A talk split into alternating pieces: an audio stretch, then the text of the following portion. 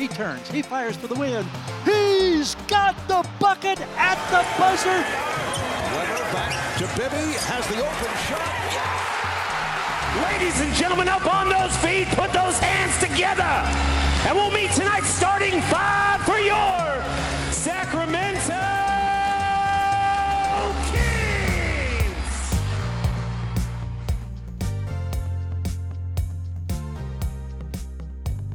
Welcome to the Kings Beat podcast. I am James Ham, your Kings insider for ESPN 1320 and the Kings Beat. Joining me, Sean Cunningham from ABC 10. What's going on, Sean? We got new digs. We got new digs. Evidently, a lot is going on, James. Look at all this. Look, I got like a little nameplate here. Look at you got over there. I mean, geez, this is incredible. I don't know which way to point. I feel like a weatherman all of a sudden. Like you don't know where to where the high pressure is coming in from the Pacific. Somewhere over in this region. here in this region over here, see, we can't. I can't reach across and hit Sean. Um, if you did. Big shout out to uh, Brenden Nunes from the King's Pulse, uh, King's Pulse podcast, who uh, created this cool overlay. We're actually using StreamYard today. Hopefully, it works out because uh, this is our second run. Um, we're, we're trying to figure things out. Uh, it's a new platform for us. And uh, so, if you're watching on YouTube, you're seeing all kinds of cool new stuff that we don't typically have. Uh, if you're just listening to the pod, uh, either way, we're okay. Uh, just make sure that wherever you're listening, um, you subscribe and uh, you give us a thumbs up. Um, the big thumbs up, the last couple of YouTube streams have gone extremely well. So we're very excited about the growth of the Kings Beat.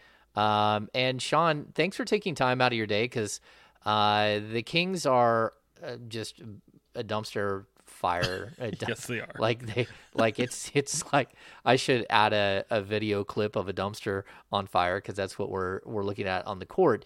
Um, but the San Francisco 49ers are not a dumpster fire, and that's where you've been the last couple of days is uh, doing a bunch of Niners coverage, which I love. I mean, I, that was just that was the greatest week of NFL football that uh, I think in the history of the NFL. So good, so incredible. I've never seen anything like it. I mean, it's been well talked about at this point, but for all the incredible finishes, I I still think I'm so much more uh just unbelievably captivated by the 49ers how they continue to win because they're literally inventing ways it's like a team total team effort in all five phases of the game and what we witnessed at Lambeau Field on Saturday left me speechless like I was I was absolutely dumbfounded like I didn't think they were going to beat Dallas I really didn't but I I could see the pathway there they had no business winning this game, James, at Lambeau Field. I- I mean, the conditions the way they are. I know Aaron Rodgers is 0 3 going into that game in the postseason against the Niners, but uh, like the I I just they went in there the way the defense was the way Deebo said I mean they couldn't really do anything offensively. And then the special teams which has been so trash comes through with not one block but two blocks and then you get a touchdown out of it. And it's like what are we doing? How is this happening? And and they they're resilient. I mean they they rise above all these injuries. You got Deebo hobbling off the field but after the game he's celebrating like he just won the championship. I mean and now you go up against a team in the Rams, and I'll, I'm going to be fortunate enough to be down there to cover it. But yeah, you, it's just unbelievable. You've had ownage on them, and it's just really, really incredible to see. Well, and I think that's a big thing. Uh, make sure that you guys are are tuning into ABC 10. Sean's doing incredible work over there. Um, and and we'll get back to this later in the day with the business of basketball. But uh, you've got to go to amazing things throughout your career, and um, and it's just for me watching as a Niners fan. Um, it, it's been it's been a wild ride to to win in the snow like that. And you know what, Sean, I, I said you know, I, I think I've said this before, but like my son and I, we we play fantasy football together now, Mhm. and we're team rolling with Mahomes uh, like because we've had uh, Patrick Mahomes for uh, a couple of seasons. I think f- uh, four years um, since he became a starter. Like we've had him as our fantasy quarterback. Um, and so we get decked out in our Mahomes jerseys and we sit here and watch. We're still 49er fans, but you, you got to pull for your guy every single moment of this weekend was just it, it didn't even matter what team you were pulling for it was just nuts it was so much fun to watch and you know the the back and forth in that final game, it really felt like the Fourth of July. It was just like a grand finale of grand finales, teeing off one of the greatest weekends that uh, again I think we've ever seen in pro sports. Just one thing after another after another, and uh, yeah, I, Sean, I, I think this is it's setting up for a really really good AFC Championship, NFC Championship, and uh, and again I hope people tune in to watch what you got going over on it at ABC 10. No, I appreciate that. Yeah, it's a lot of fun, and uh, and who knows? It's it's a unusual circumstance because I don't want to get too far ahead, but I mean, if if they advance to the Super Bowl, you've got two straight games in SoFi Stadium in LA. I mean, that's it's it's just it's it's really incredible. Like it's not like they've got to go to Miami like back in 2020. So it's uh yeah, it's going to be pretty fun. And and the only thing that could make this time worse is if the Kings like pulled off an unbelievable trade or something that that could just totally disrupt the coverage. And uh, uh, I, I shouldn't jinx it, but I'm almost expecting something like that to happen. Yeah, I, I would expect it to tr- them to totally try to. Well, actually, it would be classic Kings to wait until the start of the game and then dump like one of their better players for in a deal that everyone was just angry and bitter over. And so yeah. you would have like this this crazy dynamic on on social media where people are trashing the Kings while cheering on the 49ers at the same time. I, I could see that happening, Sean. I yeah. you know, I wouldn't put anything past him. Uh, okay, so some big shout outs again. Um, huge thank you to Brenden Nunes. Uh, like we dig the new layout. If, and again, if you're not watching on YouTube, it just got fancy. Uh, it that's did. all. Yeah. It, so we went all full fancy. Um, also, uh, big shout out to Jim over at uh, at Brickhouse Industries uh, for my Kings Beat gear, and Sean's got his on. It, it's on the its way, Sean. I'm going to make sure that gets you quick. Um, I know it's already been produced, and we we should have a merch shop here anytime. Uh, wow, make, we got merch. Yeah, we got merch. uh, make sure that you subscribe to the King's Beat. Uh, give us a, uh, a premium subscription if you can, because uh, we're about to go into another happy hour here in the next coming weeks, and you don't want to miss that. Uh, it should be a, a, whole lot of fun. Uh, we'll have another guest. We'll we'll do some crazy stuff. We might push it back until after the trade deadline, just because I think we're all expecting this to be crazy and chaotic. And the last thing we want to do is try to plan an event um, while plan, you know, not being able to plan an event, basically. Uh, but outside of that, um, Sean, we've got uh, some crazy stuff going on with the Sacramento Kings, and you know, I, I wrote about this on Sunday, and it's probably uh, time that we we just start the show with Tuesday overreactions. I, sprung that on you. See that, Sean? You did. I, I sprung it on you because I, I knew that he, you weren't going to be ready at all. No, I'm not ready for anything right now. I'm still just too taking it all in. I'm looking at all our fancy little logos and decorations, and I feel like yeah. the kid who just saw a Christmas tree for the first time. Uh, that's amazing. Or, or I mean, that's so PG. I could have taken that so many different ways, but I went with the Christmas tree. Uh, all right, there, yeah. there you go. We'll just yep. leave it at the Christmas that's tree. That's all Sean. we need. The Christmas. Um, yeah, so Tuesday overreactions. Uh, it's it's one of our our new uh, sort of branded ideas that we're throwing at you, um, and I think it it makes sense because I wrote about this on Sunday. Uh, the Sacramento Kings. At some point, you have to shift gears in in who and what you can be during a season. And typically, it's not 48 games into the season, but sometimes it is. I mean, we've seen this before. This dance, this act uh, the Kings are now 18 and 30. And at 18 and 30, you really shouldn't be trying for the 10 seed. You should be trying to fix your roster moving forward. And to me, Sean, that means maybe not getting in the trying to get dragged into the Ben Simmons sweepstakes, which is just the biggest disaster of a shit show that I've ever seen. Pardon my my English. Let it fly, buddy. Let it uh, fly. Uh, it is. It is just like the worst of the worst thing that just keeps coming back. And as soon as the news cycle dies down, they dive right back into the news cycle. Oh, look, NFL is over. Let's hit this. Let's hit the ground running on Monday and throw out that uh, Tyrese Haliburton and a pair of first round picks is what we're looking for now. Um, you know, Sean, uh, at 18 and 30 though, mm-hmm. you're bad. You're bad. This is Very a bad, bad, team. Yeah. And and bad teams with veteran players, this is a time that you start selling. You start selling your veteran players. Is there a moment here where uh, am I overreacting? Should the Kings just be going out and, and looking for uh, young players that maybe young players that are injured, maybe young players that um, a team isn't you know using or you know some first round picks? Is it is it time for the Kings to truly shop their veterans, not for some mystical giant deal that may never materialize, but for future assets? I would say those are actually two different questions the way I look at it. Because is it an overreaction based off where the record is, based off of where you are from a competitive standpoint? Like I, I said this I said this last week. I said, James, this season be damned. Like it the season doesn't matter.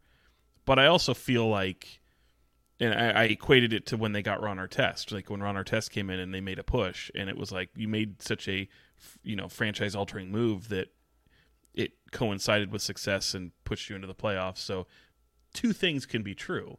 I don't think it's to a point where you totally like. I don't care about the season, but you can make a deal that you're setting up for yourself long term that does impact success this season. So that can be true. But to your point about getting younger, like I I don't think this team is situated to get to get very much younger, if that makes sense. Like for example, the I think if you're doing a lot of that, and and I think you stop short of saying this, like with the picks and and you know gathering assets and whatever. I I feel like they're in a in a sense where they have to avoid doing the hard reset, and you know Monty has gone on public as saying that they don't want to do the hard reset. And the hard reset, I think, can be defined several different ways.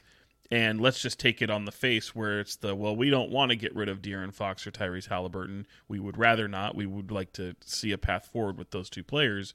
Um, you already have a slew of picks that you, that you have already. You ha- you own all of your picks. If you're getting more picks, in my opinion, you're doing so with the with hopefully the ability, either at the trade deadline draft, off season, what have you, to be able to unload some of these picks so that you can acquire a relevant in their prime budding star, maybe already a star, maybe whatever, but you need to use those assets. It's not we're not we don't want to see those assets drafted in Sacramento.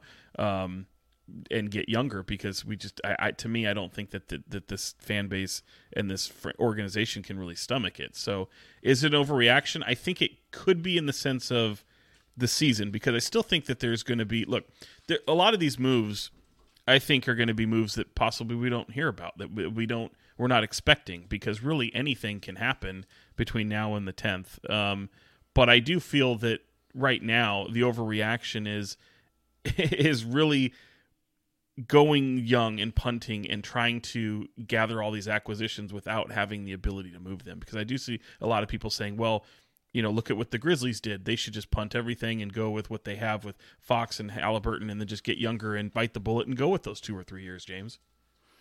Yeah, I think that there's like there's a lot of routes you can go right here, but I think waiting and hoping for some miracle to save this season is like fool's gold. Like at, at this point, to me, yeah, like, like yeah, the season games, be damned. Yeah, you're you're three games out of the ten seed, and you're three and a half games out of last place.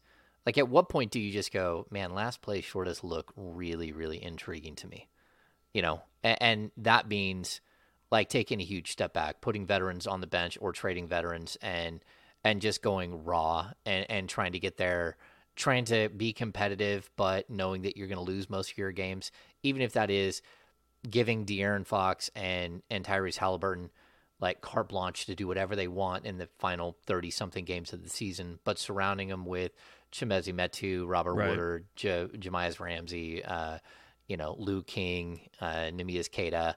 Um, I, I think that there's a way to do this that makes sense for the Kings. Like, again, I'm looking at the Chicago Bulls and saying, man, would Chicago consider trading I don't know, uh, Patrick Williams and and uh, Derrick Jones Jr., who's expiring for uh, Harrison Barnes. That's a that's know? a name, by the way, that keeps coming up, isn't it? Derrick Jones Jr. Yeah, yeah. Well, he has for a while. So, yeah. Uh, but would the Kings consider making a move like that? Would Chicago consider making a move like that, where you're getting a younger player, but a younger player that's hurt, uh, who who's not going to be impactful for the Bulls this season, but it really does set you up with a versatile player that you can use next season, the season after, who's young, um, who does you know play defense and sort of fit what you're trying to do. Um, so uh, those are the deals that I'm looking at. I, I would, you know, the same thing with Richaun Holmes, same thing with Buddy Hield. There comes a point where the big deal just doesn't look like it, it it's going to happen, and then maybe it will, but. Right. I'm not going to sit here and wait around and watch this season completely implode unless it's there's a reason behind it, you know, and, and, the reason would be like call it a reset, don't call it a reset. I don't care what you want to call it, but at some point you got to do something different than what you're doing right now.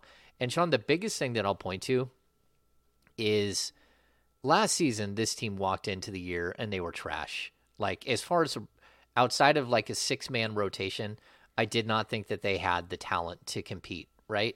Mm-hmm. I think we've talked about that many times. Right. That team was 22 and 26 at the same point. That team was four games better than this team. I mean, that's just shameful that this team is this bad, Sean. Like the losses to Houston and Detroit, those two losses right there are so inexcusable. Uh, but they also there's a huge difference between being eight games out of the playoff picture. I mean, at eight games under 500 and 12 games under 500, which is the difference in those two. So it's an issue in my book, and and I would like to see the Kings be more aggressive and and try to do something different than what I think they're doing right now, which is sort of scurry and, and, and try to make this big deal that makes some sort of magical sense that I don't think we're going to see materialize. Well, and and to that point, James, I really wonder about Monty McNair because if you get to a point where you're just like, all right, pack it in, implode, sell off. Uh, look, everyone's available. We know that. What if one of those guys getting out of town is Richaun Holmes and it coincides with first round pick? Nothing too sexy in return. Um, that's a guy that you just re upped, and that's on Monty's watch. Now, granted, he didn't sign Buddy Hield. He didn't sign Harrison Barnes. So moving those pieces makes sense. But I just wonder if there's going to be the patience the, the, can they stomach something like that and and look at Monty and say okay Monty like you haven't really done a whole lot um, in terms of rebuilding this team revamping this team since you've been here there are circumstances certainly involved there i don't want to even use the term excuses because i think there's circumstances but will they afford him the ability to do something like that? And that's a question I don't have an answer to. And if I was to use my gut, I'd almost say no. Isn't because... that at like? But what at what point do you do what's best for you, and what's best for the franchise? That's the hardest thing. Like we're well, talking it, about. Yeah, because they're all culpable. Like again, it, this we've talked about yeah. this for several times, where it's like it's it's uh, Monty McNair and and Wes Wilcox are in what we like, what I like to refer to if in the retail world is middle management, because you have people who are still approvers above them, and that's look, it's not unique to Sacramento, but again, if you're really putting pressure on those people to get the job done, right? Okay, that's fine. But the people who have to greenlight deals that certainly they brought deals to them that were shot down, and vice versa. The Kings have shot down plenty of deals because there's so many people that think they're operating out of desperation and mm-hmm. they'll take a bad deal just to save face, you know. Um, and again, James, if we get to that point, like th- these are weeks that that I would imagine are are entirely stressful for for those two for those two gentlemen and, and everybody that are in the in the front office, but particularly them because they're the they they're kind of the the figureheads for it. But um, yeah, I, I mean, you've put all your eggs in really one or two baskets for the most part, and I think look. I like to say this a lot, and it, and it comes off as patting ourselves on the back. But if you listen to this podcast regularly, um, you pick up on some things. And, and fortunately, you know, as I've always said, that the option is to be right. You know, the uh, the the the, uh, the the purpose for what we're doing and reporting and what we say is to be right, not to speculate. You can speculate all you want, but um, we don't like to just throw a bunch of BS out there, right? Yeah. And some of the things that you know in conversations that we've had and and things of that, like I I said weeks ago that that I don't see Ben. I I, I think they're going to keep him. I could be wrong, but that's what my gut tells me. And we talked about the James Harden situation weeks ago. We talked about Dame Lillard weeks ago. Um, James Harden, I mean, you saw what the piece that Sammy Amick and Shams Charania from The Athletic did, is exactly what we were talking about just weeks ago, and seeing it almost come to fruition uh, is is in a way a line in the sand from Philly to say, "Hey guys, we don't have to make a deal. This is this is kind of the ultimate end game here, but." We're a very competitive team. You see what Daryl Morey said on the radio in Philly about maybe trying to help this push because they are surging right now. So yeah, it's this it's this odd dynamic, but it sends a message to other teams that are saying like, you know, if you think that this is a terrible deal, do you become desperate as more and more as the as the February deadline nears? And I think what that those pieces show is that Philly, even though they've got the, the this big fish that everyone possibly would want, that certainly doesn't want anything to do with them, that they're showing that they don't have the desperation, that they're not desperate necessarily to move him based off the team's success, and that there is an end game at the end of the season should they want to get that far. Okay, so first of all, I, like when we get done with this, is Daryl Morey going to have a, a, friend in the league? Because I, at this point, I think so. I don't think it's that bad. Do you? I. I do. It's I, business. think, it's business. I get it. It's business, but he's the one feeding this beast every single day. He is the one who is throwing out these proposed trades that he's thrown at somebody or that that that have been discussed. Yeah, we want De'Aaron Fox and Tyrese Haliburton for Ben Simmons. Yeah, we'll pass. A trade uh, was discussed that included De'Aaron Fox and, and Tyrese Haliburton. That's what's going on here. It's like a never ending battle to uh, and the Kings are losing the press battle. And you know, which I is which, by the way, I think is fine. To be honest, like again, the way people absorb and digest that information, however mm-hmm. it gets out there, like yeah, there's a squeaky wheel out there. They have to be squeaky. Like he has to be. You know, it's Daryl Morey. He's got a championship team with a with a player making a boatload of money that doesn't want anything to do with them. Yeah, I'm okay with that. Like the Kings again the Kings don't want to operate out of desperation. Like, yeah, if you can land Ben Simmons, great, but you're not going to like cut yourself off at the feet to do so, right? Like, you, so I yeah. think there's. I, I don't mind that. Like you mentioned something I think in the last podcast that resonated with me, which was which was talking about how you know these the, you can the difference between saying everyone's available and putting a name out there right yeah. well of course people you're but but you're talking about how the audience and the consumer reacts to that. The yes. NBA does not like the, these front offices. They can't. They cannot and should not be impacted by that. Like they don't operate the same as the way fans and media do, in the sense that the way they consume the information. So just because you say to a league to GMs that everyone's available, and then you call and say, "Hey, some of our pieces that might be really available well are in reality because they're your most attractive products right you're really you're yeah. You, you think of like a grocery store right your top shelf is where your best stuff is and all the crap at the bottom is the stuff no one really wants that's why it's easiest to reach so um like when you put a name to it, of course that's what that means. But yes, the consumer who aggregates this stuff or reads all this stuff, they go, "Oh, Harrison Barnes, oh, Richaun Holmes, whatever." yeah, they're still on a really pretty shitty team right now. So, it, of course, they're going to probably be those assets that leave. So, um, the way the consumer digests this information is different. That doesn't mean it's clicking. That doesn't mean, by the way, that Richaun Holmes is any more closer to being traded to Orlando, uh, Brooklyn, or or Boston or Philly. All it means is that there are there's a yard sign on the front yard of the Sacramento Kings. and everything can go, but it's not everything must go. Yeah, uh, it's it's interesting, right? It's almost like they're having a yard sale, but then you look in the garage. You know, when you go to a yard sale and you're like, "Well, is that for sale?" And they're like, "No, no, no, that's just part of the garage." It's like, "Well, why is it sitting right there?" you know, I, there's a joke there too because it could be an estate sale. Did someone die? Yeah, like, I think that's the way GMs look at Sacramento, as if someone freaking died and that everything just like come and get it. yeah, I really do feel like though they're in like the worst possible position. Like Monty McNair, Wes Wilcox, they're in the worst possible position. They are literally working the phones 24 7. I know they are.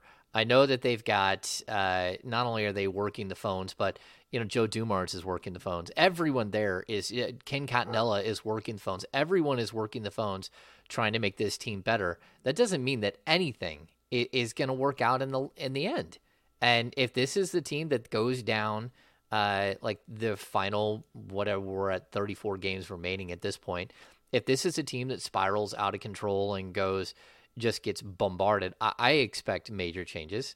And but that's so hard that you're like how how do you walk the tightrope of doing what's best for you as a general manager to keep your job and doing what's best for the franchise long term? And I, I think that there is a moment where you know, maybe you can take Harrison Barnes and attach a first round pick and go get a better version of Harrison Barnes. Maybe you can do the same thing with Richaun Holmes or with Buddy Hield.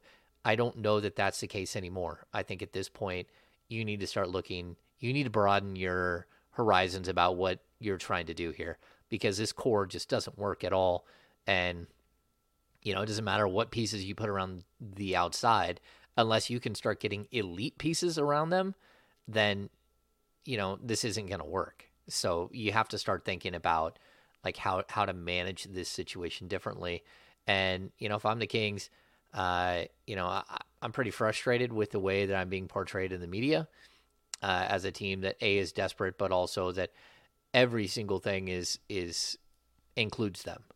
And it, it's just at this point it's so easy. I, well, want. I guess, but is it?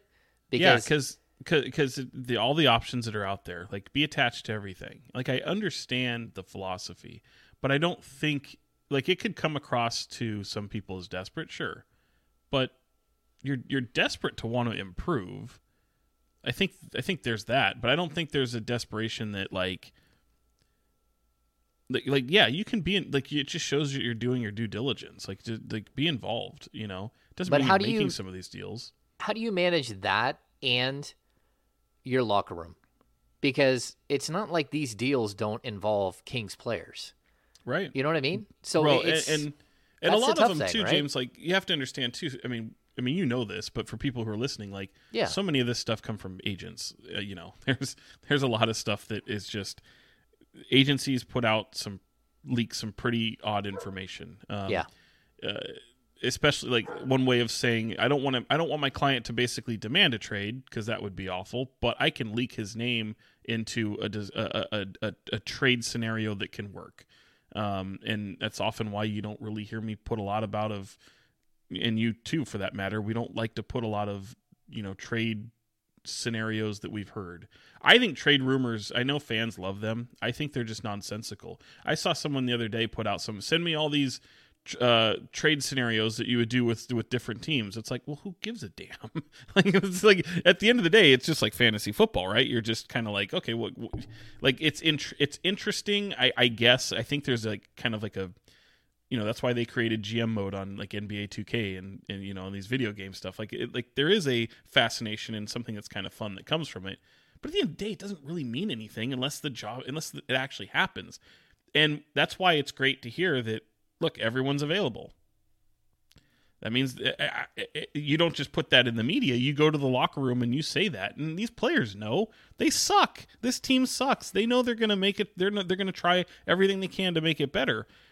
Um, what I would hope that they would do is have individual discussions with all of them, uh, and and say you know get get feedback with say try and figure out what's working. Like you have to have those one-on-one discussions. A lot has happened this season. Like there's so much. I mean, this isn't necessarily the Malone season where you've had three head coaches, but you've had a lot happen this year. Like it's been a grind, yeah. and it does take its toll. And you do have a comp- like even though you can make the the sarcastic joke that you know this season could be done and um you know the competitive nature of this team hasn't been there for better part of the season these are still professional athletes. And when you're saying, hey, you're three games from a postseason, whatever, I mean, you could be 10 games. These athletes will want to go out and they still feel like they can make up that ground with however much. The reality of it is it's not that likely, especially with a team that's sucked. So, um, you just have to, you have to be really honest with people. These are humans, as we've talked about, and you have to be really honest and look them in the eye and say, if I can get better, I'm going to get better, and I'm going to handle it the right way. What you don't want is to see a guy get traded, not have any communication from the front office, have that Billy Beane Moneyball approach where it's like, thanks for your time, see you later, and you know, you hopefully they ha- they handle things in, in a more human manner. Yeah, I'm hoping that that's the case as well. I- I'm just looking at the schedule, and, and coming up, they uh, on Tuesday evening, Celtics. Uh, Wednesday, we got the Hawks. Uh, later this week, you got the 76ers, the Knicks, the Nets, and the Warriors when you return return home. And this thing started with the Bucks, but the problem that you have is that the Kings went into the road trip uh, with back-to-back losses at home to two of the worst teams in the league. So now we're looking at a three-game losing streak. Uh, this thing could hit ten real quick. Like um, uh, you could, or at least it could hit nine really quick. Uh, this team could also win a couple of games, but you know, at the end of the day, winning a couple of games is not enough. Like when you're 12 games under 500, they'll be lucky if they don't return. Well, I mean, over again over the next six games, they could go 18 games under 500, but there's a good chance that they're at least like, you know, 14, 16. I, I mean, that's that's just disastrous, Sean. There's no recovering from that, and not only that, but like what we talked about, look at last season's roster, looking at list, this season's roster. That's not like horrible. It's pathetic. It's pathetic that you're in this situation, that you put yourself in this situation where, like, if you don't pick up a win against the Celtics, if you don't win on the road or, or the Hawks on the road, that you're probably going to lose so many games in a row that, uh, you know, that you won't have any fans at all. I, I feel uh, like this is just, it's become such a, a weird season to cover. And, you know, and again, I think the distraction of the 49ers is a good thing for Northern California fans. Yeah, unless Uh, you're like a Bengals fan. Or, well, I, mean, I guess it would be fine if, but if you're, yeah, if you're a Raiders fan, it probably sucks because you're like, all right, what about my Kings? Oh, they're not there either. Okay. Yeah, well, big shout out to Ryan Lillis uh, over at the Bee. I know he's the biggest Buffalo Bills fan ever, right? Um, Yeah. So yeah, I feel I feel for you, dude. Uh, you get a shout out on the pod because we know you're a Bills fan, and that was hard. Um, okay, By so the way, Sean, by the way, real quick, I mean this Yeah. this road trip, which is interesting because since we're talking trades and what they have to do, like I think it's a really interesting trade and something to note. Like, obviously, everyone's on this trip. Like, you've got a lot of ownership on this trip uh, at various portions. You've got um, they brought all four of the everybody, guys. and this and look at the opponents. Like, I could see a trade with every single team that they play on this road trip. Like, there's trades to be had, and I guess Yep. you could say that really, James, at any portion. But I feel like of all the road trips that they have, oh, Celtics, Hawks, Philly, Knicks, even Milwaukee, who they started off with, every one of those are like Even yeah, the Warriors. You don't think the Warriors could use Richaun Holmes? You don't think they have a young player and a and a contract that the Kings could take on and and figure out a way to get Richaun Holmes to Golden State? And I mean, how good would he look there? Like, man, I like the only team that I kind of circle is the Nets, and then I guess it's like, okay, well, why don't you just package everybody up and a bunch of first round picks and and uh, go steal James Harden just to be spiteful, and, and then lose him in free agency. the one that the one Just that I keep kicking, the one that I keep kicking around is like, why wouldn't they trade Kyrie? yeah, but I mean, like if you're the Kings, I I, I wouldn't touch him. But if you're Philly, like I yeah, I don't know. I, I Kyrie it's- and Embiid could be pretty pretty freaking good. no, I That'd think you're right. to watch. Yeah. And here's another thing that I'll bring up when it with regards to and I've said this before, but there seems to be some weird like just like guarantee that you can trade Ben Simmons for James Harden this summer or that you can trade uh, Ben Simmons for Damian Lillard this summer or Bradley Beal. There's like this overconfidence and ego thing that uh, that once you completely destroy a 25 year old's value and then watch him sit out an entire year.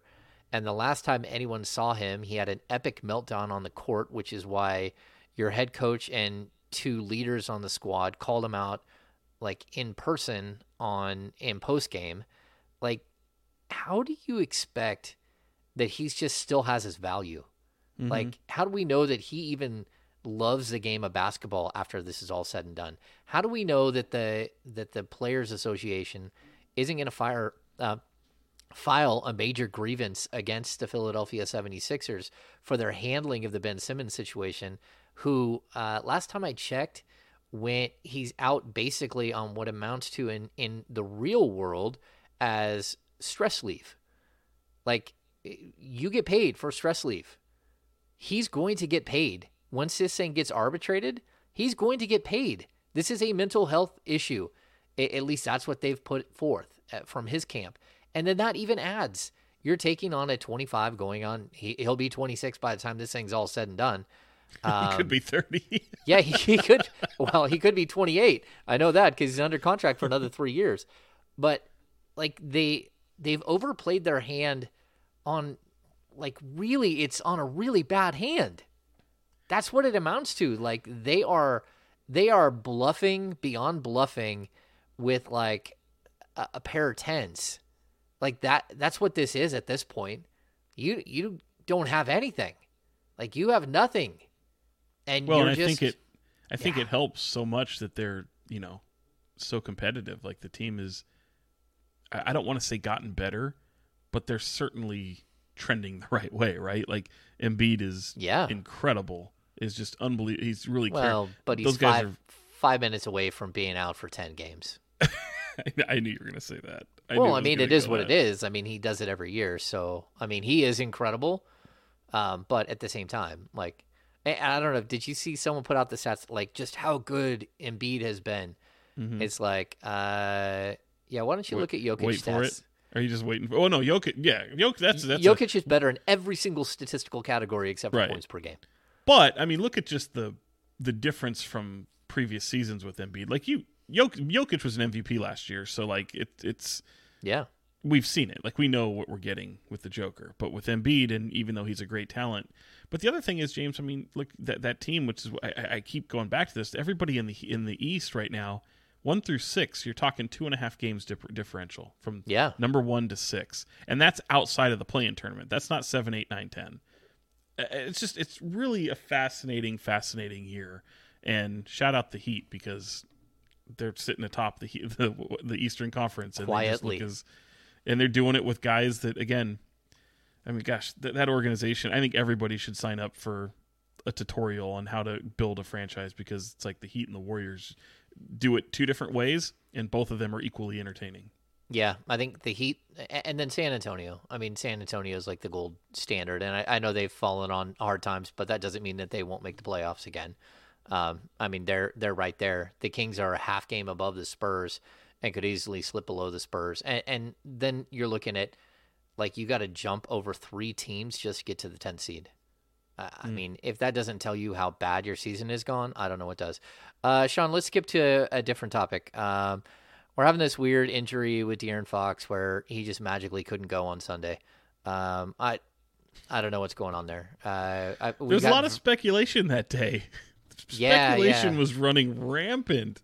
Yeah, I you know I checked in and and you know they literally they said he he just got to the like he tried to warm up and all of a sudden he had something going on with his ankle and he couldn't go. Still questionable going into uh, into Tuesday night's game. Um, that seems strange to me that uh, like something popped up out of nowhere that wasn't on any injury report. Um, Chimezie Metu is doubtful. Uh, and I think Damian Jones has also got an ankle injury, which I, um, I think I remember seeing him come down funny on someone's foot uh, and, and, keep playing through it. Um, but it, it, brings us to this this issue that um, every single time that De'Aaron Fox doesn't play, Tyrese Haliburton puts up 20 and 10. I don't know why we can't get these two like going at the same time. But even if you look at uh, what was it, the game before where the Kings lost, but um, you know, Terence Davis had 35 and De'Aaron Fox The- had like Yeah, 29. the, the Detroit game. Yeah, yeah. So you had those two figure out how to score in the same game, um, but why can't Fox and Haliburton do that together? Is it because Ty cares too much about, uh, or or ha- shows too much like reverence to uh, to De'Aaron Fox, and and Terence Davis just he doesn't care about those things. He's just going to go score. I mean, is there something that like you think that would impinge on this group to these two players to be like the guys going forward? Yeah, it, it's it's it's it's a fun conversation to have because, like, I, I didn't pay it much attention early on Mm-hmm. um, until Fox went out with COVID because obviously you needed to see Haliburton play in a different kind of setup, different differently than what we've seen him. And you know, I, I talked about Fox's struggles at nauseum, and I still think the majority of it comes down to if he's standing in a corner, he's he's that's not what you want, you know. Um, so having the ball out of his hands, uh, you know, is a thing we talked about at nauseum. But you know, I, I I think there's still an adjustment period, partially because I think really they need to look at themselves as being a selfish basketball player. Like I, I know when you're the two playmakers on the team, you're trying to get everybody involved, but De'Aaron's talked about it. He said, "I'm looked more as a scorer these days," and and he talks in reverence about Haliburton being the best passer he's ever played with, and obviously he's an elite playmaker. So there mm-hmm. is, you know, there, there's so many things to like, but it Tyrese has to understand that just because you're an elite playmaker doesn't mean you can't score the ball and shoot the ball, and there there should be a a, a baseline, a, a number you have to reach every single game in attempts.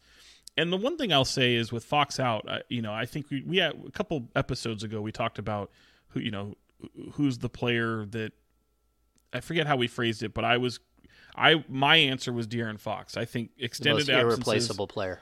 Yeah, and to me it was Fox because usually when he's out, you don't see these games where people score, um, and there's a lot of scoring that needs to be picked up. And this last game against Milwaukee, albeit against a, uh, it, it was actually kind of a fun game to be honest. To see three guys score 20 points and to see Tyrese be one of them, all the while being the lead playmaker, um, kind of showed you something. Now it could be just a glimmer. I, I'd like to see, like for example, if Fox doesn't play against the Celtics, I really want to see what that looks like. Uh, I may not because they could go, go get their teeth kicked in, but it's not like the Celtics are you know this this world beater. But I I do want to see another game, especially in a, in a in a series of game. Maybe it's two out of three, whatever. I want to see if they can duplicate that because it's a game where Harrison Barnes again. He's the biggest conundrum there is. This guy has to score. So going back to what you asked, I don't know if I'm really there yet as to why they can't have these. Uh, and again, I was the same guy. If you rewind several, you know, decade ago, you know, there was that speculation: why can't Tyreke Evans and Kevin Martin have good games together? And they were in interesting spots in their career. Kevin, like, it's almost comparable to this. As obviously, Kevin Martin wasn't a playmaker, but he was certainly a, a guy who was able to get to the free throw line and score and put up numbers. Um, but what I'm getting at is the fact that both of them, if you have Kevin Martin is to De'Aaron Fox in terms of the years of experience, and Tyreke Evans is to Haliburton in terms of the new kid on the block, and both of them are ball handlers and playmakers, and trying to be this guy who initiates the offense. And uh, obviously, Tyreke was more of a scorer, but it is this dynamic where that I didn't I thought much was too made about that. Like I didn't think that they were incapable of playing well together and having big games. Like I, I'll take it a step further, James. We don't often see, uh, maybe even the past two seasons, like how come Buddy Hield and De'Aaron Fox can't both be like twenty five point scorers consistently, like right in that. That does happen on occasion. And On mean, occasion. other, peop- other people do score twenty when Fox scores. You Yeah. know, it's just not all the time. And I- and I, I think the biggest difference between the Kevin Martin, Tyreke Evans situation and the De'Aaron Fox, Ty, uh, Tyrese Haliburton, Jesus, There you go. Yeah, it's uh, hard. yeah, the the biggest difference is in the first game back, Fox went to Haliburton in in shoot around drills in in layup lines and said, Shoot the ball. "Keep keep doing what you were doing. Keep doing it. Do not stop what you're doing." And that lasted for like two games, and then Haliburton went right back to who he who he was before. Mm-hmm. With Kevin Martin, Kevin Martin didn't want to give up who he was on that team. He wanted to be the guy, and the team wanted Tyreke to be the guy. And you had this moment of like the personalities clashed. I don't think Fox and Haliburton are ever going to clash. I think that they are friends. I think they spend enough quality time together. I think that there is like there's a connection between like girlfriends and fiancés type stuff where they hang out as couples. I think we saw that in the off season. Um, you know, I think that there's enough there um, where they can coexist together in the right situation. But the teammates around them have to be different because this isn't what's happening right now. It's not working. I need more Terence Davises, or Well, yeah, I might even need more Chimezie Metus, who doesn't care. Except for I need a better version that actually hits the shots. Um, and that's not a dig on on Chimezie as much as it is like this team, De'Aaron Fox, Tyrese Haliburton. They have to understand that the reason why Chimezie Metu is open to take wide open shots eight times in the first quarter is because the opponent left him open. That's the guy the opponent wants taking the shots. And that's where this team, the IQ of this team, is so frustrating, whether those two are on the court or not. And it's not that you freeze a guy out, um, but I think it's on coaches and it's on players to put guys in different positions to succeed. Like, Yeah. I, I don't want Chimezie Metu out there, uh, you know, at the top of the key in that surrounding area. I want him in the corner. I want Harrison Barnes up there. I want, even if it's Marvin Bagley, I want to see Right. different players shooting those shots. Uh, what I don't want is to see, you know, a guy like basically it's the equivalent of Jason Thompson. Jason Thompson always kept saying, like, "I- I'm waiting for that moment where I'm shooting 12 shots or more per game. And it's like, bro, good luck finding that in Turkey. it, it's so crazy, James, because you know you want to see unselfish basketball. You want to see the ball move and just be in this fluidity, right, and fast pace and all that stuff. We get that, but they these players have to have the mindset of while that is nice, and especially we're talking two playmakers in Fox and Haliburton. While that is nice, and that is the end uh, ultimate goal. When you come to some of those players, Davis, Metu, um, there's probably another guy in there I could I could throw in. Damian Jones. Right. Like these guys recognize that the ball's moved, it's come to me. I can make a play right now. But they need to understand no, you want to bring it back around, get it back to Fox, get it back to Haliburton, whatever, get it back to Harrison Barnes or Bagley, these guys that you can rely on. They have to be able to hit that metric of, of these guys are putting up enough shots. These guys are, are are leading to your most success. These are your higher efficient players. And even Buddy, like it's crazy to me to see last year, and it really started last year was when I noticed is like you can bring in a guy like Terence Davis, and he's like, I'll shoot all day. I'm going to come into this circumstance. I'm going to come into this situation, and I'm going to shoot all day. And that's why I asked Luke Walton at the time, how big of a green light does he have? you know, and he did it because nobody else would shoot the ball, and it didn't seem Yeah. like like I think Luke was bothered, not necessarily bothered by it. I think he, if he had his, you know, his pick of the litter, obviously it wouldn't be what he wanted, but he wanted the other guys to notice, like, yeah, you've got a guy off the bench who's ready to go, and he's looking for that opportunity, and you need to be just as aggressive. You need to meet that same type of mindset. So I think it, there was a little bit of like trial by fire there, to where it's like if you're seeing Terence Davis going out there and shooting 17 times a game, like first of all, what on a team like that they had last year, and then you come into this season, you would hope to see that that Tyrese Haliburton is looking to have the same type of fire to do that. The Milwaukee game, and I wondered if it was just a you know a game where all of a sudden he's back in his hometown, near his hometown, and and having some of these moments, but it's not like he's a guy that takes people off the dribble. You know what I mean? So he does have to kind of rely on being an open shot, but he does. Tr- he has tried to get into the paint, and that little sidestep three, James, that's fun to watch. I'd like to see some more of it. Yeah, I'd like to see a lot more of that. And and to be honest with you, I'd like to see a lot more Terence Davis. Um, I, I'm of the opinion now that uh, give me as much Terence Davis as you can handle.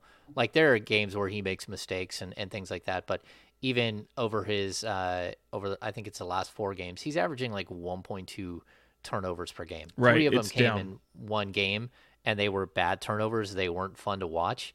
Uh, but the dude's averaging 22 points a game over his last four, shooting 41.9% from three. He's shooting nine threes a game. Right. Like, give me more of that guy because I think we get into this uh, this sort of idea with him that he's just a he is like a complete mistake player, and the fact is when he's in rhythm and he's hitting his shots, he's really good. Like, and he's only 24 years old, and he's a guy that can grow into something more. He's under contract for another year, Um, and to be honest with you, I, I just like the Kings are in this mode where you got to play players so you they can you can show that they have trade value still. They're they're still part of your rotation. I still got to put Buddy Hield out there, but uh, what I can't have is Buddy Hield going 0 for 2 one game and 2 of 11 the next game because that doesn't help you either. Like at that point, just sit him. Like that's fine. Uh, let Right. someone else that gives you a better chance to win the game uh, play. And maybe he doesn't garner the same type of respect from the perimeter. Uh, he will. He will if you give him a good 20 game run where he's either starting or, or playing, you know, 28 minutes off the bench because he's going to keep shooting and he's going to keep hitting. He's a very good shooter. And, you know, sometimes it's erratic, sometimes it's crazy. But at the same time, I'm kind of tired of, oh, we got to play this guy because that guy might get traded between now and February 10th. It's like, eh, the only thing with Davis, like I he and he's playing. I I love these last four games. Really, I, I truly do. I think these last four games are a nice little glimmer. Um, I'm hope I you know I'd love to see it sustained, but I can't help but remember you know that those eight games stretch from November to December where he was really bad. He did have four games where the scoring was up in that stretch, but you know the the most encouraging sign, whether he's scoring or not, is that the turnovers have to stay down. and some of the things he does is it can be maddening. But I, I look, I don't fault him for going out there and trying to get his. Like that that's a role that he needs to he needs to play. And this is a team, James, that we talked about, like going from eh, that that streak in December, specifically towards the end of December, where the scoring on this team was just gone. Like where where was it? You know that would have been an, an amazing opportunity for him, and him being back, I think, has coincided with some bigger scoring nights.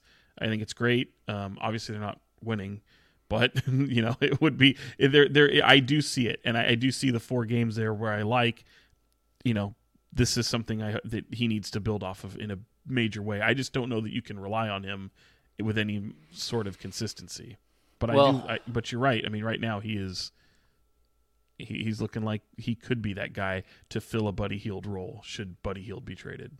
yeah, I got to be honest. I, I can't depend on Buddy Hield to do anything at this right. Well, then there's a whole nother. Yeah. Not Yeah, with I this mean- team. Not with this yeah, team. Yeah, so so my point would be that if I can't depend on um, Terence Davis, like you can't be you can't make the argument that I can keep depending on Buddy Hield because I can't.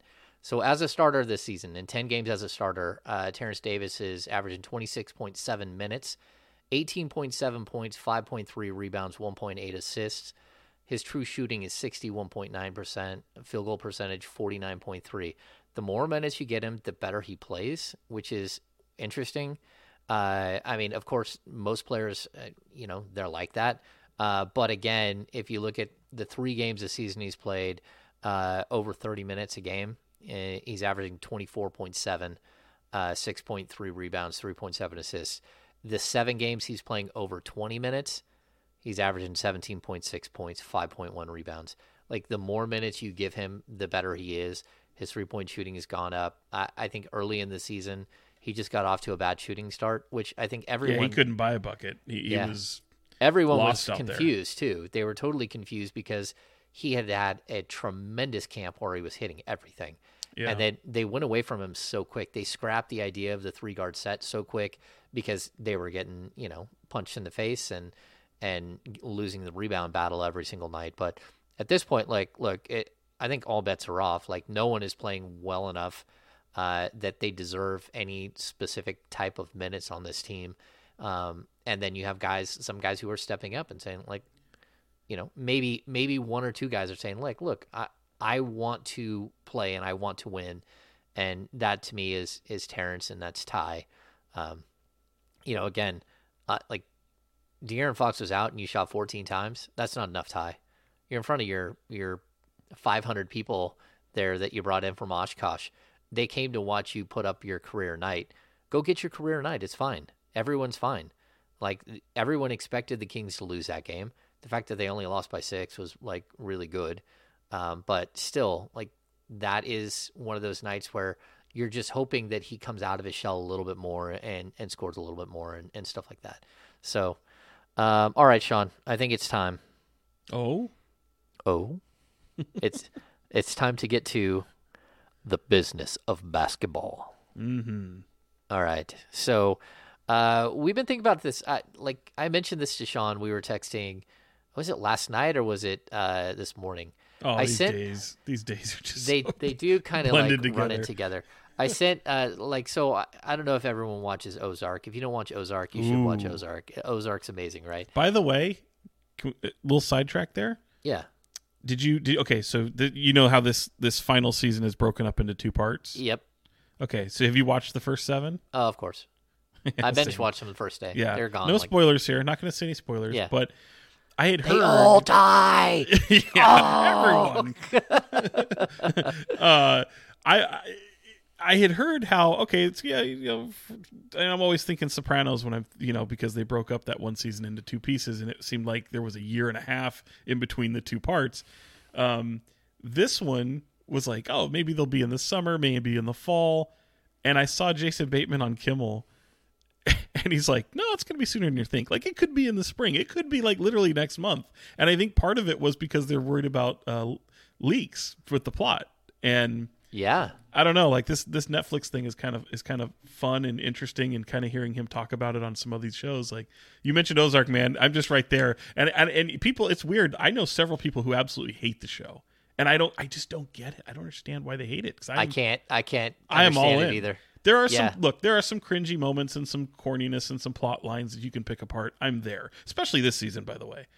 But I'm right there. Like it is thoroughly entertaining. I love it. Yeah, I think it's it's intense. Like the whole time you're like, "Oh, I got to watch this."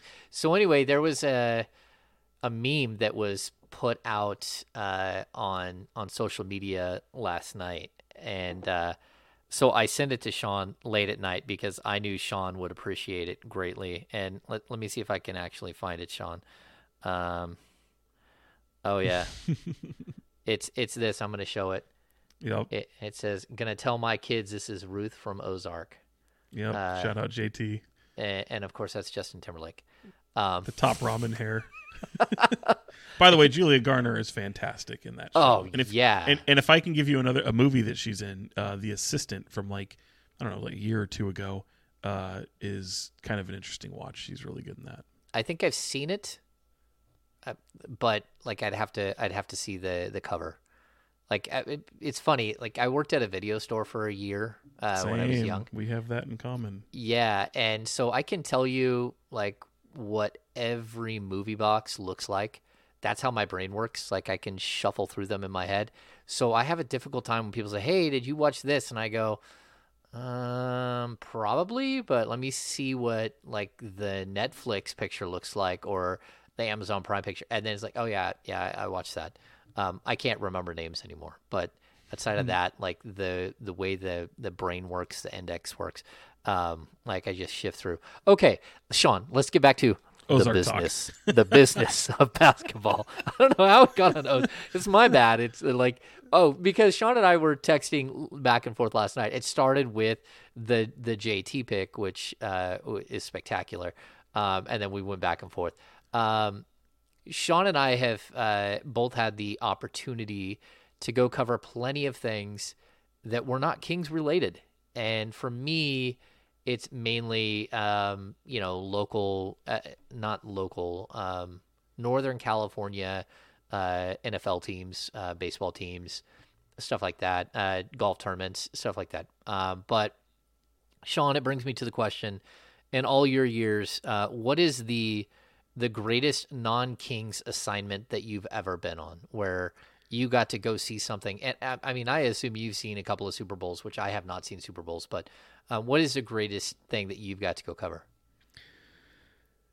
Uh, yeah, and it's so because I have covered a lot of those things, and we've talked about it: Super Bowl, NBA Finals, Stanley Cup playoffs, Finals, um, World Series. I've done all of those, and I did all of those one time in a in a span of two years, which was like really incredible to think about. Like it, when you think about how the Super Bowl was in San Francisco, well, Santa Clara, but they were calling San Francisco home.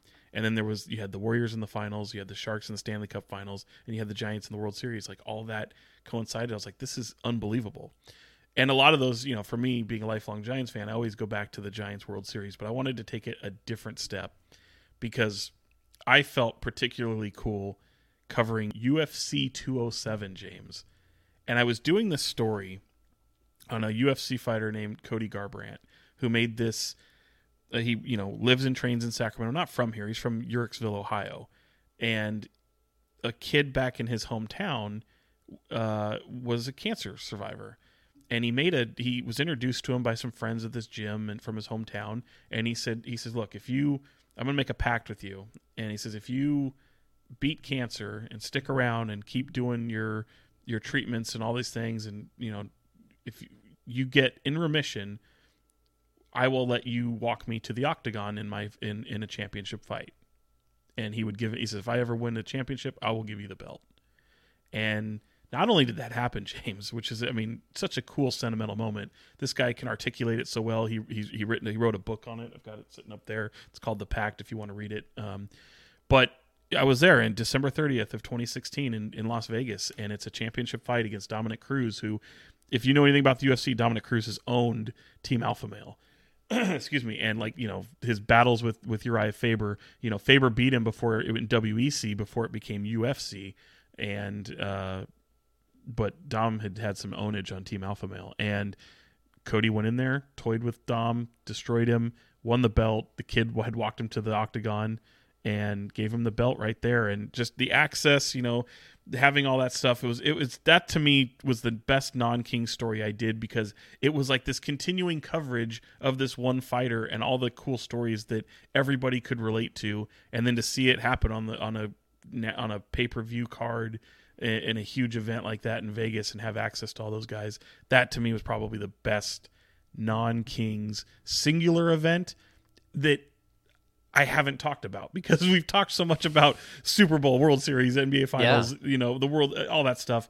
And then, if you know, that I just thought the the magnitude of that moment and just sitting back afterwards and going, "Wow, this is really cool." Because I mean, that was uh, it was just uh, it was it was so incredible. It was a storybook. It was like something out of a movie. And to see all that kind of culminate and just have the access that we did because again, it's like, you know, it's special when you have one of those relationships with one of the athletes where you can you've done a story with them, they remember you, you have that relationship, you've culminated that relationship and you can see it through all the way to the end to its peak. It's like going to the Super Bowl in 2020 in Miami when we've got so many local 49ers with local ties, not only in Arik Armstead, but even Ahkello Witherspoon, and finding that moment that Ahkello Witherspoon, who was on the 49ers at the time, sharing the same trainer as Jennifer Lopez, and Jennifer Lopez is performing at the halftime event with Shakira, and we get to go watch Ahkello train, meet his trainer in Miami, who also is working out A Rod and J Lo right in front of us, and we're the only ones in this building.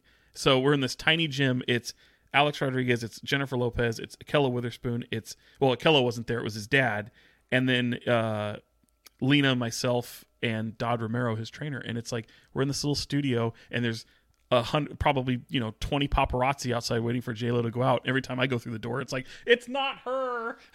like no shit, it's not her. It's just so. It was you know, it's one of those incredible moments where you just look around and go, "What is this? What are we doing?" okay, so see, this is why we do the business of basketball. Um, Sean has so many stories that I mean, none of the like you would have never thought to tell those stories if it wasn't for that.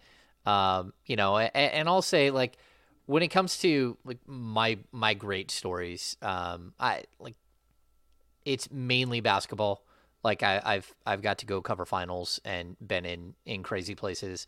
Um, you know, I, I'd say this like I walking into a major league baseball uh, locker room was like the craziest thing for me because I've always been such a huge baseball fan. Um, and then realizing that every single player is so yoked that you're like, what? Because we're used to like tall stream beans, and then there's always like one or two dudes, you know, your Arron Afflalos who are like stacked. Yeah, Arron Afflalo would be like maybe maybe as big as Jed Lowrie on the A's. Like everyone else in there, I mean, you're like literally forearms are like this big around. I remember looking at Josh Phegley, the A's backup catcher, and his legs were like his his calves were like much bigger than my head. Like his calves were so huge, I didn't even know how he moved around. It was crazy to to look at. But uh, And covering- baseball's the fun one too, because you when you walk in there, you do see a lot of that, but then you also see like, oh, there's Bartolo Colon, who, how are Oh, you yeah. a professional athlete? yeah, or and, you are and it's you know it's like looks like me over there, and I'm just like, hey, Bart, hey, what's up, big sexy? What's going on? yeah but there's there's not that many of those guys as No. much as there are like these like these dudes that you're uh, just like in like shock that all they do is work out like literally all day and we're not used to that with nba players the nba players work out but it's totally different like if you played football you know that the basketball players don't work as hard as the football players and uh, you know usually the baseball players don't work as hard as as the football players either. Um, but to see that it was like huh. Um, and then I'll say this: like walking on the field uh, for a Raiders game, I'm not a Raiders fan at all, um, but seeing Mark Davis in person is an experience. I mean, What do you mean? the the bowl cut doesn't look any better in person, but the fact that he wears like like when you were in junior high, well, if you were in junior high in the 80s like I was, like some of the cool kids had had white jeans. that dude I t- wore like white jeans. he he no you don't wear white jeans. I did, I did. You wore white jeans. Okay, so Uh, Not like all the time, but there was a phase where it was like for a year or two, you had to have them on. You, you did like a once a week. yeah, you jean. thought you were cool. Well, I lived in an I area where kids who had white jeans uh, that lasted all of like two days because there's red dirt everywhere, and like your white jeans don't stay white. Um, so so anyway, my uh, Mark Davis standing there like in pregame, like waiting for the national anthem. Wearing his white jeans, it's he, like everything about him says like 1983. It's so great. Yeah, so I, I, he he Especially got if the in, wind like, catches the bangs. It's oh, it's even better. It's so man, great. I, I don't know.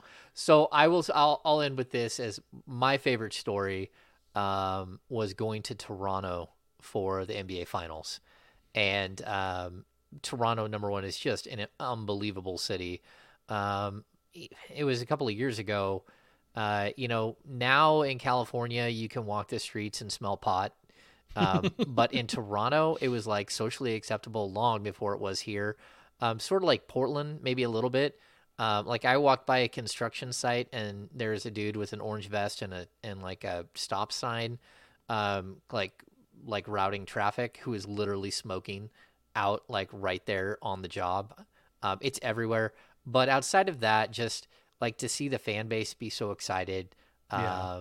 you know, we uh, I was there twice within a week, and actually, I was supposed to go home to uh, to Golden State and then fly back the next day to go back for a third time. Why does it that not make sense? I think, yeah, uh, like I, I rem- well, yes. Anyway, we I stayed my first couple of days. I stayed in like a pretty nice hotel, but it wasn't outstanding, and it was maybe a mile away from the stadium. The second time I went, I was on like the 55th floor with this view of the entire bay, which is unbelievable. Toronto is an incredible. I was so jealous. Yeah, it's such a beautiful city. Looking down, I could see uh, where the the Blue Jays play. Their stadium's right there. Um, when they started doing like their um, their rallies the night before, uh, people are marching through the streets. You could still hear them fifty something stories up because of the sound going up. Um, what's uh, Jimmy uh, Jimmy Goldstein? Eat World. Oh, No, yeah, what- Jimmy Goldstein. Yeah, Yeah, Jimmy Goldstein. the super I, I, fan. I bumped into Jimmy Goldstein. He was lost on the streets. I had to walk him like maybe eight blocks to the um, to the NBA trailer to try to get his media pass because I, I think he gets a media, or at least he gets a pass to go in early. Um, you know, he's the the He's older my gentleman hero. that Love you, that yeah, he can be your hero. I can understand that. Um, but it, if you ever see a Lakers game, uh, he's the one wearing the black hat and like the the and he hates the Lakers.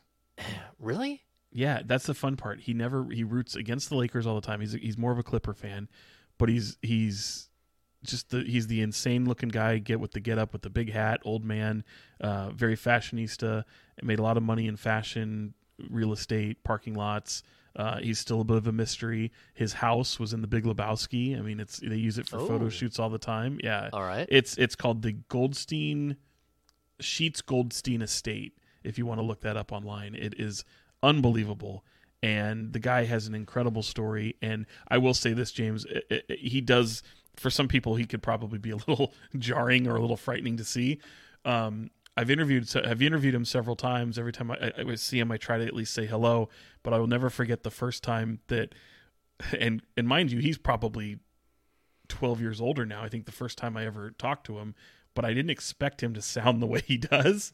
And and it's a it, it caught me a little off guard and I'm not going to impersonate him, but if you ever just go look up an interview with him or something to see if you can find the way he sounds cuz he probably sounds the way he should look or he probably sounds the way he looks, but for me I didn't expect that noise to come from him and it I I literally kind of like kind of jumped back a bit. I was startled. He's 82. I just looked it up, Yeah. and every single time you see him, he's with a Yep. a supermodel with longer legs. Like, yes. He Yeah. loves his tennis and he loves his NBA. And Yeah, he loves yeah. his supermodels. His supermodels. Yeah, he's he's an interesting cat. Anyway, I ended up walking him like quite a ways. Like I I had to like help him out and hung out with him and, and led him to the trailer, and then brought him in. I'm like, hey, I've got I've got Jimmy Goldstein. What do you guys want to do? And they're like, Yeah. oh, come on in, come on in, uh, and they took care of him. Um, yeah, just uh, I, I know like being out in front of their arena. Uh, there was a father and son that had been there for three days waiting to get in to just to get into Jurassic Park, like the area that surrounds the arena, which they let maybe maybe a thousand, maybe maybe two thousand people into, um, and they were having concerts out there and all this crazy stuff. But then it's all locked up, so fans were watching on these giant screens, and then they duplicated that all over the country. So they had these scenes in other cities around where people were showing up and and to watch the game. Um, I was in Vancouver one time when I, the Canucks were in the in the Stanley Cup Finals, I believe, and that was pretty crazy. I don't watch mm. hockey at all. We just happened to be there, and we saw this in Canada another time where, like, like thousands and thousands of people are in, like, have like basically blocked off city squares and are watching on like these big screens that they put up these big projection screens but the the father and son in Canada, um, the Raptors actually sent someone out at the last second and said, "Hey, you guys have been here for three days. We've got." It was those two and the two people that came next. They're like, "We got some seats inside for you," and they brought That's them in. so cool. Yeah, and so like these, but we had, I had interviewed them a couple of times, and you know you wave to them every time they come through. Um, Jerome Williams like went and hung out with that crowd for a while. Junkyard Dog, uh, yeah. So so that was probably my best. It, uh, being you know, and I was the Warriors didn't win there. They actually they lost. I was there when Kevin Durant blew a uh, blew his Achilles. Um, the fans cheered. That was ugly. Uh, Kyle Lowry got on the mic and yelled at their fans to stop. Um, and then, uh, but I was in the Lakers and the, I mean the, the Warriors and the Cavs uh, locker rooms during championships uh, where they won. Like, yeah, I mean, there's there's so many there's so many stories like that, and it's great. You know, it's it's great to be able to, you know, I meet so many people. Like I'm in a very privileged position because you know there's so many different sports that I can that I can have access to. And I, I get a kick out of people who might be, for example, Sam Amick. You know, he grew up a big Giants fan. He's a Niners fan. I had lunch with him uh, just yesterday, and uh, hilarious that he, how much he was engaged with the 49ers and he's kind of an outsider to it. So it's great to see because he's you know covers the NBA so hard and so regularly. So when he gets a moment to be at an NBA game and oh there's you know there's Jimmy Garoppolo at a, at a Warriors game or George Kittle at a Warriors he gets a kind of a kick out of it and it's it's fun to kind of see those moments and and you know I'm, I'm sure if he had a, a moment to where he could branch off and go do a Giants game really quickly he would he'd love to do it Yeah, it's it's weird. We uh, we have to check our fandom at the door, but Right. you're still allowed to be fans of Right. of other things. But everything else, uh, you got to kind of put it to the side. And so to have those moments where you do get to, like enjoy. Like I thoroughly enjoyed this weekend of football. Like I, I enjoyed eh, all all four games. I enjoyed all of it. I enjoyed all of uh, the memes aimed at Aaron Rodgers. Um, I They were I enjoyed harsh, man. Those were pretty harsh. I mean, it was.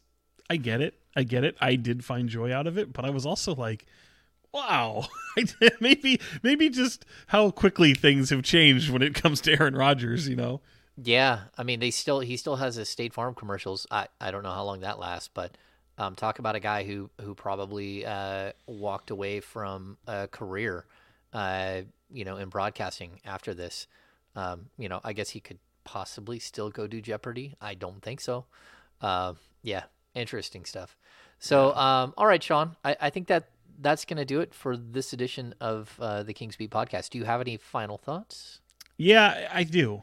How about how about a prediction? Because I, I don't usually we don't usually do this, Oh, but like, will the Kings when we when we reconvene on? I think we're going to record Thursday probably. I'm trying to look at the schedule here. Tuesday, yeah, because Uh, they're yep, they're off yep. on Thursday. So Tuesday, Wednesday, back to back. Will right? they be 0 and 3 on this road trip? Or do they get one? I think they're going to be 0 and 3. No, I, I think at this point, like, uh, I, I think that they're a little bit shot. Yeah. Yeah, yeah. I think, Which I is weird because they played pretty decently against Milwaukee. That second quarter was the detriment. But like I, f- I didn't have I, there wasn't a moment where I thought there was a, a quit or a let up. I thought there was guys playing hard. But I still feel like they're going to be 0 3 by thir- by Thursday. Well, I, mean, but with this team, I wouldn't be shocked if they win two. Like I, I'm looking at the Celtics, I'm looking at the Hawks, and I'm thinking neither of those teams are really playing well or really Right. that good. But are they bad matchups? Probably. Um, but you know, you I think Fox probably has to play though. yeah. If well, Fox doesn't play, I don't see a win. well, I, I think Fox played against Houston and played against, And played against Detroit. Detroit. that didn't go So I'm not convinced that, that any one player, any I one know. situation means that this team will win or lose. But uh, you're up against it at this point. Like you have to on this trip, you got to find a way to split the next two games. You know you're going to lose the Sixers. You got to find a way to beat the Knicks somehow, and then you know you're going to lose to the Nets. Uh, when you get back, you know you're probably going to lose to the Warriors. Like that's that's not good. So we're talking maybe maybe two and four it maybe and i don't even know if we can we can predict that it's it's pretty rough it's pretty rough go um, but this is what happens when a team uh, decides to to mail it in so i think that that's what we're seeing here with this team unfortunately. Um, all right so let's just touch base on a couple of things. Make sure that you are subscribing to the king's beat on youtube. Uh, give us a thumbs up. It's a race to a thousand subscriptions. That's what we're trying to get to uh, Just a thousand, just a on G. youtube. Just a just a, a k. Yeah. uh, just 1k that's what we're looking for. Uh, that's where we'll start. Um, number two uh, kings beat uh, you know the the newsletter slash uh, blog slash website slash whatever you want to call it uh, make sure you give us a sus- subscription there um, if you can do a premium subscription even better uh, and that way you'll get invited to the next happy hour um, oh, can't wait. Mm, happy hour. Big shout out to our friend uh, Brenden Nunes for uh, this cool look that we have. Look at this. Yeah, it's be- it's glorious, Sean. It's glorious. Um, so that's gonna do it for this edition of the Kings Beat Podcast. Uh, for ABC 10's Sean Cunningham, I am James Ham. Thanks for tuning in to the Kings Beat Podcast. We'll see you Thursday.